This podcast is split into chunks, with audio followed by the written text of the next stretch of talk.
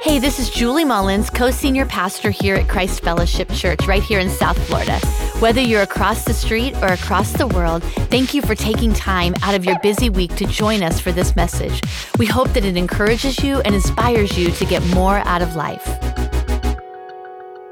Well, last week we kicked off a series, Who is This Man?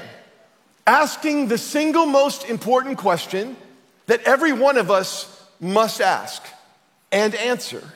Who is this man named Jesus? Now, Pastor Ryan kicked off our series uh, last week, and he brought up a, a point. He said, uh, you can't just call him a good man. You can't just call him a good teacher that said some good things, because there's some things he said in this book that either he is who he says he is, or he's just crazy. Like, it can't go both ways. And if Jesus is who he says he is, well, then that, that requires a different response from us. Who is this man? Through this series, we're going to be studying the Gospel of John. And John's Gospel, his account of the life of Jesus, tells us something different and more than maybe Matthew's account or Mark or Luke's account. Uh, John has these extended conversations recorded of Jesus with his followers and with people that give us a glimpse into his heart. There's a lot of insight that we see around the, the upper room conversation, the, the Last Supper, the, the Garden of Gethsemane, where we get to see just how much Jesus loves us. And one of the reoccurring themes in the Gospel of John are the I ams of Jesus. These declarations that Jesus makes where he says, I am the bread of life. That's what Ryan preached on last week. And if you eat of me, you will never go hungry again. I am the resurrection and the life. I am the good shepherd that lays down his life for the sheep. And what's important is all of those I am statements that Jesus makes, they're in the present tense. He's saying right here, right now, I am. He's not saying I was. He's not saying I might be someday. No, he's saying right here, right now, today, I am. Because God is a right here, right now kind of God. Whatever you need right now, baby, he's got it. You, wherever you find yourself today, whatever you need him to do, the king is in the room. He, he's actually here today. He wants to meet with you. He wants to speak to you. He wants to answer that prayer that you're praying today. That's who he is. And probably the ultimate I am statement in the, in the Gospel of John is found in John chapter eight, where Jesus is talking to some Jewish leaders about how to be right with God. And in verse fifty-eight, Jesus says to them, I tell you the truth, before Abraham was even born, I am. And at this, they picked up stones to stone him, but Jesus slipped away from them. And by the way, they picked up stones to stone him not because of poor grammar. What, what does that even mean? No. He was actually saying, I am God. I am Yahweh. And as we study through the Gospel of John, every time Jesus uses one of these I am statements, he is emphatically saying, I am Jehovah. I am your God. I am your hope. I am your source. I am your strength. I am everything that you are looking for and longing for. That's who I am. So today, I want to look at one of those declarations that Jesus made that impacts our life today. He says in John chapter eight, verse twelve, I am the light of the world. And the person who follows me will never live in darkness. He will have the light that actually gives life. Yes. Now, leave that verse up for just a moment. The context of this scripture of where Jesus said this is very significant. He was making this declaration in the temple courts at the end of the Feast of Tabernacles. And the Feast of Tabernacles is when the Israelites would celebrate uh, that God brought them through the wilderness and led them to this place that God had given them. And on this celebration, there were these massive candlesticks in the temple court. Massive meaning, scholars say they were seventy-five feet tall. So we're not talking about seven feet tall, seventy-five feet tall with candles on top of them. And they would burn these candles to symbolize the pillar of fire that had led the Israelites through the wilderness. And Jesus was in the temple standing in front of these candles saying, I am the light of the world. You're trying to fabricate light. You're trying to make something light up, but I've come to actually light you up. You're, you're trying to, trying to find it your own way, trying to look for it in your own way. And I'm here to tell you that I've got what you're looking for. And I wonder how many times he says that to us. We're looking for significance. We're looking for purpose in different things of this world. And he's like, I'm right here. I got everything you need. I am the light of the world. You know, light is a, a pretty powerful thing. The light on the headlights of your car help you see at night so you can drive and not hit something. Light in the form of a laser in the hands of a surgeon can precisely remove a cataract from a patient. And the light that radiates from the sun keeps our planet moving. Without it, we would cease to exist. And we as humans, we crave light. We need light. It affects us. It affects our moods. Like, I am so glad I live in the Sunshine State. Dear Lord, one day like yesterday, and I'm like, oh, where's the sun, right?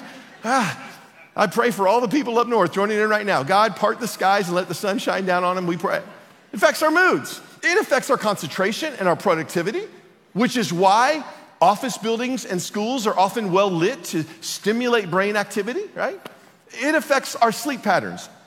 It's hard to go to sleep when the lights are on, right? I mean, even Julie's, her little clock has a light on it, and sometimes that can keep me up. I'm putting like napkins over it and books in front of it, trying to block the light so I can sleep, because light just can affect us. And I think that we can't fully comprehend just how much light meant to people living in the first century. Because when the sun would go down, the day was done and it got dark. There were no streetlights, there was no electricity, there were no flashlights on the end of your iPhone. It was just dark. And the only way that somebody could see is you had to, to light a, a candle or an oil lamp so that you could find your way in the dark. Now, in the dark, things can get a little scary in the dark. Things that look normal in the daylight, like when all the power goes out in your house, oh, and you can't find, well, who's here? Movies actually reduce the light to intensify the fear. People walking in the shadows, the music gets kind of ominous, your heart starts beating fast. Oh, something's gonna happen, it's bad, it's bad. Yeah, those things never take place in the daytime, in the lunchroom with a hundred people around. No, no, no, it happens when you're by yourself, down an alley somewhere going, oh God. Sometimes life gets dark. Situations happen that, that extinguish the joy and the hope from our lives, and everything around us feels dark and heavy and depressed, and, and we don't know how we got there. Sometimes it's by situations and choices that we've made, the consequences of sin in our life, the consequences of somebody else's sin in our life, and all of a sudden we find ourselves stuck in the dark. But Jesus said, you don't have to stay there. He says, I am the light of the world, and I've come to light you up and to flood your life with light. But you've got to follow me. See, most of us would say, well, Todd, I want this light in my life. I don't want to be stuck in, in the darkness. But the truth is, there are some places in our lives that are still dark today, even for those of us that are following Jesus. Some things that are stuck in the shadows. And Jesus says, I don't want you to stay there. I don't want those things to stay there. I want to I want to light you up, baby. I want to flood your heart with, with light. But look again at that verse, verse eight, verse, uh, chapter eight, verse twelve. He says, I am the light of the world. And the person who, what? What are those next two words? Follows me. The person who follows me will never live in darkness. One version says, will never stumble through the darkness. He will have the light that gives life. So don't miss this. The only way that you and I experience the light is we have to follow the light. So what does it mean to follow Jesus, the light of the world? I'm afraid too many Christians follow Jesus like they follow people on Facebook or Instagram. We just kind of scroll through his feed every once in a while. We open the Bible, I'm gonna scroll. Oh, I like that. Oh, scroll. Oh, I don't like that. Right, we just, some of us have muted him and we're not even getting notifications any, any longer, right? I don't think that's what Jesus meant when he said, follow me. In fact, that word in the original language in the Greek is akolutheo. And this is the definition of that word follow. It means to follow someone who takes the lead in determining direction and the route of movement. Think about that for a minute. To follow someone who takes the lead, they're leading. I'm not leading, you're not leading, they're leading in determining the direction and the route of movement. So the question is, who's determining the direction of your life? Who's determining the direction of your Monday? Who, who's determining the route of movement for you? Who's taking the lead in your life? You might have heard me tell the story, if you've been around Christ Fellowship, about when Julie and I were first married and I wanted to surprise her. I had this great idea. I, I was gonna, we were gonna go backpacking across Europe, but I didn't talk to her about it. I just went out and bought two backpacks and two non-refundable plane tickets. Stuck them in the backpack. I was so excited. Like, look what we're gonna do. And she's like, I don't wanna do that. I'm like, it's a refund, non-refundable tickets, we're going, right? So I ended up carrying two backpacks across Europe. It was awesome. And we actually had this book on, no lie, how to do Europe on twenty dollars a day. It was something like that. It was like, we would just, it would tell you where to eat for cheap, where to stay for cheap, where to sleep for cheap, how to get the cheap, tra- how to get the free stuff. And so um, one of the things it said is you could go into a town, and if you didn't have a place to stay, you could look for these, these tourist guides with yellow lanyards, and you could trust them. They're authorized by the, by the city. And so we took a train to Venice, got off the train at Venice, and there was this little lady that saw me, you know, looking in my book like this, and I had a, you know, big target on my head, and, and she came up to us and speaking in Italian said, come, prego, prego, come, prego. Well, I thought prego was spaghetti sauce, so I'm thinking she's gonna feed us free spaghetti. So we follow this little lady through the town and we figure out we're gonna stay. She's got a place for us to stay. So we follow her through the little, over the bridges and through these little uh, streets, and we end up in this little part of town that's not so good. And she opens up the door to her, I guess it's her apartment, and there's this little staircase going up. And we're like, well, we come this far. And right across the little courtyard, there's an outdoor bar, and this man was singing in English, playing the guitar, Welcome to the Hotel California. I'm not lying. And right as we get ready to step in, he gets to the line, you can check out anytime you want, but you can never leave. And Julie's eyes got real big, and the little lady's prego, prego, prego. So we follow her up into the room, and, and we, we bolt the door lock, and we move the dresser in front of it, and we have an all-night prayer meeting. Oh, God, save us. How did we get here? This is not what I planned. I'll tell you exactly how we got there. We followed that little Italian lady through the streets saying, prego, prego, prego. And here's what I know. We are where we are today because of the voices we listen to and the people we follow. You, you and I, you, you are where you are today because of the voices you listen to and the people that you follow. Maybe you've ended up somewhere in your life and you're going, how did I get here? I didn't plan to get here. I didn't want to get here. I'll tell you how you got there. Voices you listen to and the people you follow.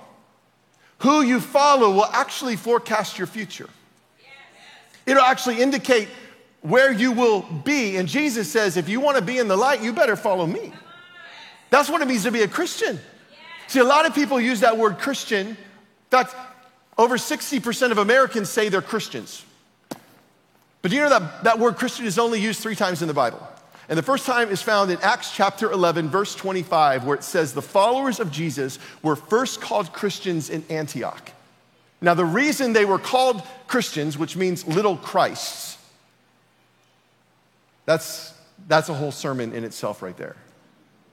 The reasons they were first called Christians is because they followed Christ. They followed his teachings. They followed everything that he had laid out through the apostles. They were, they were following in his way. They weren't Christians because they, they grew up in a Christian home. They weren't Christians because they had a cross equals heart bumper sticker on the back of their donkey. They weren't Christians because they, they raised their hand at the end of Peter's sermon and prayed a little prayer. No, no, they were Christians because they followed yeah. Jesus. They were followers of, of, of Jesus. Now, in the New Testament, followers of Jesus were often called disciples. Disciples weren't just the twelve disciple apostles. All the followers were disciples. In fact, back in Jesus' day, rabbis had disciples. Rabbis would choose disciples to come and sit at their feet and learn from them, and the disciples would dedicate their life to learning from their rabbi. They would be their rabbi's constant companion. They would walk with the rabbi, talk with the rabbi, ask the rabbi questions, eat with the rabbi, spend their full days with their rabbi. In fact, there was a blessing back in the days of Jesus that said, may you be covered in the dust of your rabbi, which means may you be walking so closely behind your rabbi that the dust that comes up from his sandals gets all over you. You're not distant, you're not far away, you're not on the outside, man, you are right there with him. And I would pray that as followers of Jesus, that we would be covered in the dust of Jesus, because we are so close to him and his word over our lives. And so if Jesus said the only way that you and I are going to experience this light in our lives is we have to follow him, then I wanted to look back at the first followers to see what they did. In Luke chapter five, we have an account of where Jesus calls his first disciples to follow him, standing by the Sea of Galilee, and he's teaching people, and it's, he needs to kind of get back so he can speak to them, and he sees these two boats on the shore, and it says in verse two that there were two boats left there by some fishermen who were washing their nets. Now, they were washing their nets because they were done fishing. And so he got into the boats, the one belonging to Simon, and he asked him to put out a little from the shore, to go into the deep. And then he sat down and taught the people from the boat. When he had finished speaking, he said to Simon, put out into the deep water and let down the nets for a catch. Simon answered, Master, we've worked hard all night and we haven't caught anything, but because you say so, I will let down the nets again. And when they had done so, they caught such a large number of fish that their nets began to break. So they signaled their partners in the other boat to come and help them. And they came and filled both boats, look at that, so full that they began to sink. When Simon Peter saw this, he fell at Jesus' feet and said, go away from me, Lord, I'm a sinful man. For he and all his companions were astonished at the catch of fish they had taken. So were James and John, sons of Zebedee. And then Jesus said to Simon, don't be afraid. From now on, you will fish for people. So they pulled their boats up to the shore. They left everything and they followed him. Now remember, the place we are today is a result of the voices we listen to and the people we follow. Peter heard the voice of Jesus because he was in proximity to Jesus. Peter heard Jesus ask him to use his boat so that he could preach, which, by the way, is proof that a boat can be filled with God's purpose. Just saying, for all the fishermen out there, amen? Peter was close enough to hear him say, let out into the deep. Peter was close enough to hear the words that would change his life forever. Come, come follow me. He put himself in proximity to Jesus. And I want to say today, you are putting yourself in proximity to Jesus. Every Sunday as we gather here and we declare worship over our hearts and we say, God, speak to us, and the word of God is proclaimed over our lives, you are learning to discern the voice of God better every Sunday. Every time you open up this word and you study the word and you read the word, you are learning how to discern the voice of God. You're putting yourself in proximity to Jesus, who is the word, so that you can hear, so you know how to follow. And so Jesus finishes teaching and he tells Peter, put out into the deep in verse four and let down the nets for a catch. And Peter replies in verse five, Master, we've worked hard all night and we haven't caught anything. Anybody ever gone fishing and didn't catch anything? It's not fun, right? I don't like fishing. I like catching, right? I've been out fishing before, didn't catch anything. No fish, no fun, right? And these guys had fished all night, which meant they had missed sleep and hadn't caught anything. All they wanted to do, they had already cleaned their nets. All they wanted to do was go home, get something to eat, go to bed. So Peter says to him, Master, we've worked hard all night. We haven't caught anything. Now, so many of us stop right there. God tells us to do something and we come up with all the reasons why we don't need to do it. He tells us to do something, we're like, oh, no, that's not gonna work, that's crazy, I've already tried it, already done that, can't do that. He tells you to forgive somebody and you're like, ah, oh, how can I forgive them after what they said, after what they've done to my family? I can never forgive them. He tells you to serve somebody, you're like, you know what, they ought to be serving me. It tells you you should be a part of Dream Team and serve at church. You go out on fourth Saturday, serve, and do some stuff in the community. You're like, I got stuff to do around my house. We come up with all sorts of reasons not to do what God is telling us to do. He's given you a word on something for your family. He's told you to adopt that child or foster care some kids. You're like, oh, how can we do that? I don't know. But he's told you to do something. And we come up with this, this excuse, and every time we come up with an excuse when God speaks to us, what we're saying is, God, we know better than you. Now, we would never say, God, we know better than you, because if we actually said that, like the, the ceiling would part and lightning would strike. But our actions are saying that. We're ignoring what he's instructed us to do in our life already. See, when we do our own thing our own way, we miss out on the very thing that God is wanting to do in our life. Because if Peter had stopped there, he would have missed out on the biggest catch of a lifetime, a boatload of fish. He would have missed it if he had just gone, yeah, we've already tried. It's not gonna work, not a good idea. But Peter didn't stop there. Peter, he goes on to say that he says in verse five of the second half, but because you say so. Jesus, because you say so. We're talking about following Jesus. Y'all with me? Because you say so, I will let down the nets again. Because you speak, because you have spoken, because you have said so. I wonder what God has already said so to you. Yes. I wonder what God has already spoken to you, and you've been ignoring it, hoping he doesn't say it again. You've been justifying it. Well, it's not that big of a deal. He's been talking to you about a relationship that you're in that is not the best relationship for you. You're hanging around some people that he's saying, those aren't the people that are gonna get you where you need to go. And you've been ignoring what he's been saying to you. You've been maybe justifying something in your life, a little bit of compromise in your life, and thinking it's not that big of a deal, and God's been speaking to you. We're talking about following Jesus. I'm praying that we will be a church filled with so many people that are like, God, because you say so. I may not understand it, I may not like it, but because you say so, I'm gonna do it. Yes. And that's exactly what Peter did. He cast the nets one more time. And it says that he got so much fish in the boat that the boats began to sink. They called another boat over, that began to sink. And I believe that this is actually a, a picture of what um, this over-the-top, more than you can imagine kind of life that God has for you to live. This is a picture of it, because there's no way Peter could have imagined having this kind of a catch. He just didn't even see it coming. They had fished all night in those waters, but, but God blew them away. And I believe that God wants to blow you away as you step out of wherever you are into the light and follow Jesus. Now, verse eleven is where I want to land for a few minutes. So they pulled their boats up on the shore. They left everything, and they followed him. That means they left their boats, they left their nets, they left all that fish that they had just caught. They didn't go, hey, let us go. Can we go like clean this up and sell this real fast and then we'll be, no. They left everything. Yes. They left their possessions. They left their homes. They left their, their jobs. They left everything to follow Jesus. Now you may be thinking, Todd, does that mean that I need to quit my job Monday to follow Jesus? No, please don't do that. Because if you do that, then you're gonna lose your house and you're gonna wanna come live with me, and Julie and I don't have that many rooms in our house, all right? And plus, Jesus didn't ask everybody to leave their possessions and homes to do that. Just think of Lazarus and Mary and Martha and all that. But, but here's the point. There will be a cost for you to follow Jesus. There will be a price that you and I have to pay to follow Jesus. The late Billy Graham said that salvation is free, but discipleship, which is following Jesus, that's gonna cost you everything.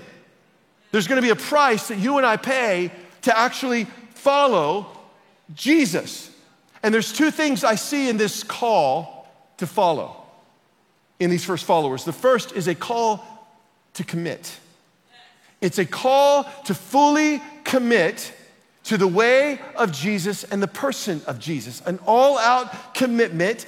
I have decided to follow Jesus. I won't turn back. I won't turn back. Doesn't matter who goes with me or doesn't go with me. Doesn't matter if my family or my friends follow, I'm gonna follow. Doesn't matter what they think about me, I'm gonna follow. Doesn't matter if it goes against what I like, I'm gonna follow Jesus. I'm gonna, I'm gonna, I'm committed to following Jesus. I'm not gonna turn around. When he goes rough, when he doesn't answer my prayers the way I want him to, when he doesn't come through for my family or give me that job or heal my son the way I want him to, doesn't matter. I'm gonna follow Jesus. I'm gonna follow what he says. I'm gonna follow what he's telling me to do. I'm committed. Now the truth is, we don't like that word commitment. We try to avoid commitment at every turn, right? We wanna know, what's the money back guarantee? Like when I, when I click to, to buy the, The airline ticket, I want to know what the cancellation policy is, just in case, right? Can I get my money back from that hotel if I put my money down on that? Can I get, we, we want to know because we're afraid of commitment. But can I tell you that anything that is worth anything is going to require commitment. You want a great marriage? You're going to have to work at that marriage. It's going to require commitment. You want great friendships? You're going to have to serve your friends and love your friends and put up with some stuff. It's going to take some commitment. If you quit every time somebody hurts you, you're not going to have any friends. If you want to start a business, that takes a lot of commitment. You want to get your degree, going to take a lot of commitment. You don't just apply for school, you actually have to go to school. You got to work on those papers, right? It requires a commitment. And I believe that if you and I are ever going to step into this over-the-top, abundant life, more than two boats can handle kind of life, it's going to take a commitment. We got to be committed. Jesus put it this way in Luke chapter nine, verse twenty-three, when he was talking about this commitment to follow. He says, if any of you wants to be my follower, okay, so here it is, real plain and clear, you must give up your own way, yes.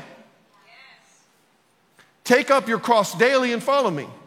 And if you try to hang on to your life and what you think you gotta have, and oh, you're gonna lose it. But if you give up your life for my sake, you're gonna find life the way you want it. I love this passage. There's so much theology in here. First, it starts with a choice. If, if any of you wants to be my follower, if, it's, it's a choice you have to make.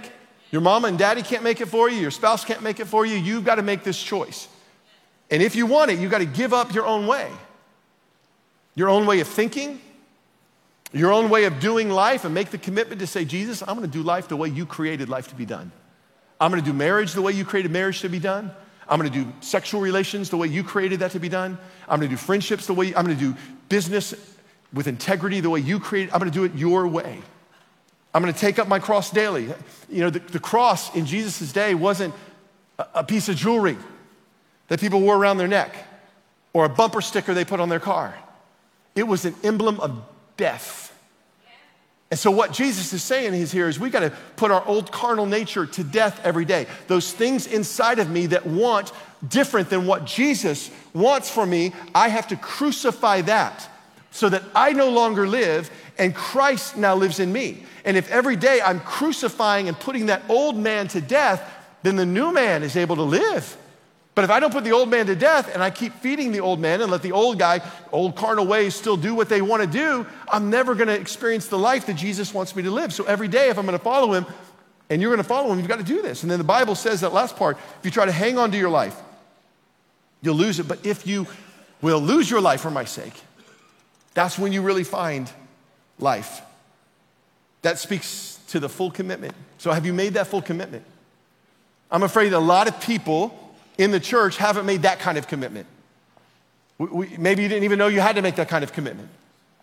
And if you haven't made that kind of all-out surrender commitment to Jesus, I'm not holding back. I'm not like gonna follow you this part or just I'll be there on Sundays, but the rest of the week is mine. No, no, I full out, Jesus, you get all of my life. We're gonna pray a prayer in just a couple minutes and, and that's the commitment you need to make today. A full out commitment because I want the life that you have for me. I wanna step into the light that brings life. The second truth I see in these first followers is that this call to follow Jesus was also a, a call to change. Jesus was actually calling them to, to change, to leave their old life behind and to step into a new life that is full of purpose and destiny. But they could not, they couldn't stay who they were and become who they were supposed to be at the same time.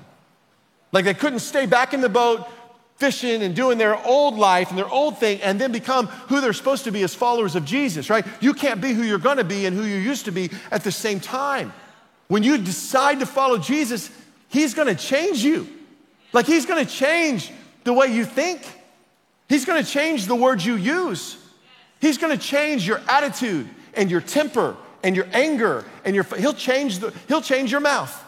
Things you used to spout off and say, you'll start to say it and the Spirit of Christ inside of you will go, no, no, no, don't say that. Or after you say it because he got out, he'll speak to you and say, let's not do that again. Those words don't build up, right? He'll change you. His Spirit inside of you changes your priority. He'll mess you up in the best way possible. In, in, Matthew, in Matthew's account of the calling of the first disciples, Jesus says, I'm now gonna make you fishers of men. says, I will make you. They, I'm going to take you from being fishermen to being fishers of men. I will make you. You're not there yet, but I'm going to make you that. I, you may not be where you want to be yet, but if you let my work inside of you happen, that's called sanctification. It's a big word, but it really just means allowing the Holy Spirit to change us, the Spirit of Christ to change us from the inside so that we no longer look like we used to look. We no longer act like we used to act. We no longer, now we don't do it ourselves. We let him do it. Saying, Spirit of God, because I've given you full access to my life, you, you can do what you need to do on the inside of me and change me. Second Corinthians five seventeen says this, anyone who belongs to Christ is a new person. Say that last part with me out loud everywhere. The old life is gone and the new life has begun. Man, when you step into this relationship of full surrender, you step out of the darkness into the light, man, you can't hang out in the darkness anymore. In fact, all through the New Testament, we are actually called children of the light, sons and daughters of the light. We reflect the light that is within us. In fact, out of all the I am statements that Jesus teaches, this is the only one that he turns back towards us. In Matthew chapter five, see, he said, he says in Matthew five, you are the light of the world, talking to us. And you're like, wait a minute, I thought you were the light of the world. No, he says, you are the light of the world. Wait, you, you, no, you, you are the light of the world. He says, a city set on a hill cannot be hid. Neither do men light a, a candle and put it under a basket, but on a candlestick, so that it gives light to everybody that's in the house, so everyone can see. And then he says, let your light so shine before men that they see your good works and they glorify your Father which is in heaven. Let the light of God in you shine out so bright that it gets everywhere and pushes back the darkness and helps people that are stuck in the darkness, held captive in the darkness, find the freedom and the life that God wants to bring them.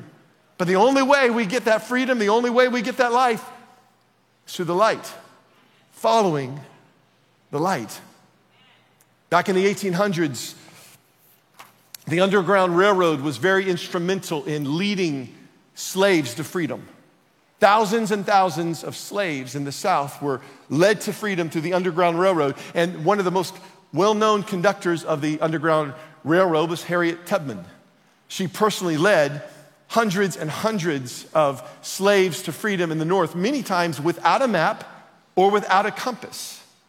And they would find their way by keeping their eyes on the sky, locating the North Star that pointed true north. It's the navigational star that if they didn't know where they were, they, they could be fearful of what was going on around them. If they could find the North Star, then they would know which way to go. And they would follow that North Star all the way to the north where they would find freedom and life and a new beginning and hope and breathe again. For some of you, it's time to, to look up to your North Star, to look up to Jesus, to follow him, that even if you can't figure out what's going on around you, if you look up to God, if you look up to Jesus, say, Jesus, I'm gonna follow you. If that's where you're telling me to go, that's where I'm gonna go. You will step out of whatever you may be in today, and you'll step into the light and the freedom and the hope that Jesus has for you. But you don't find it unless you step into the light. I want to pray two prayers today for us. I want to pray the first prayer for all of us, no matter where we are in our spiritual journey, that we will allow the Spirit of Christ to transform and change us. Wherever you are on that journey, can I tell you, you've got farther to go. You're not there yet, and neither am I. So we're going to pray that God's Spirit would continue to change us.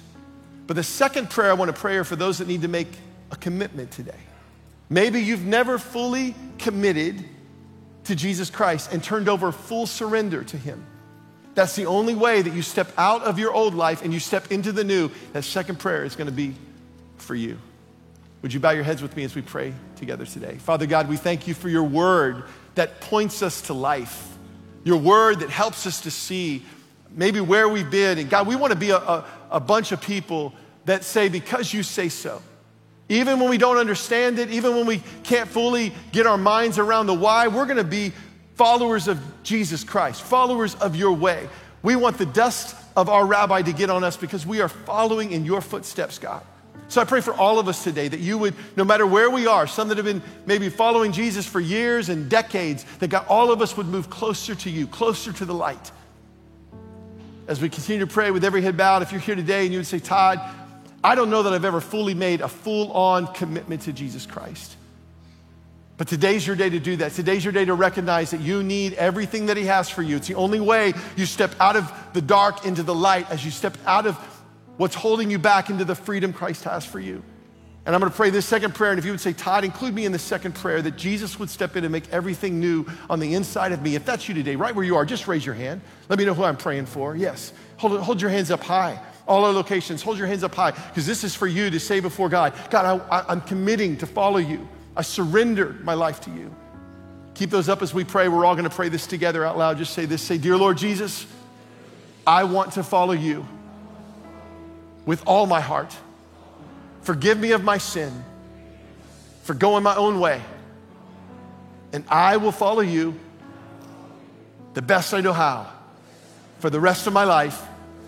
In Jesus' name I pray, amen. Thank you again for spending time with us today. If you're looking to take a step in discovering the more that God has in store for you, just text the word podcast to the number four four one, four four one and then select the option that applies to you. And if you enjoyed this message, just make sure that you subscribe and check out our podcast channel for past episodes. A special thanks to all of you who so generously give to all that God is calling us to do together. It's really because of you that everything we do is possible. We'll see you right back here for next week's message.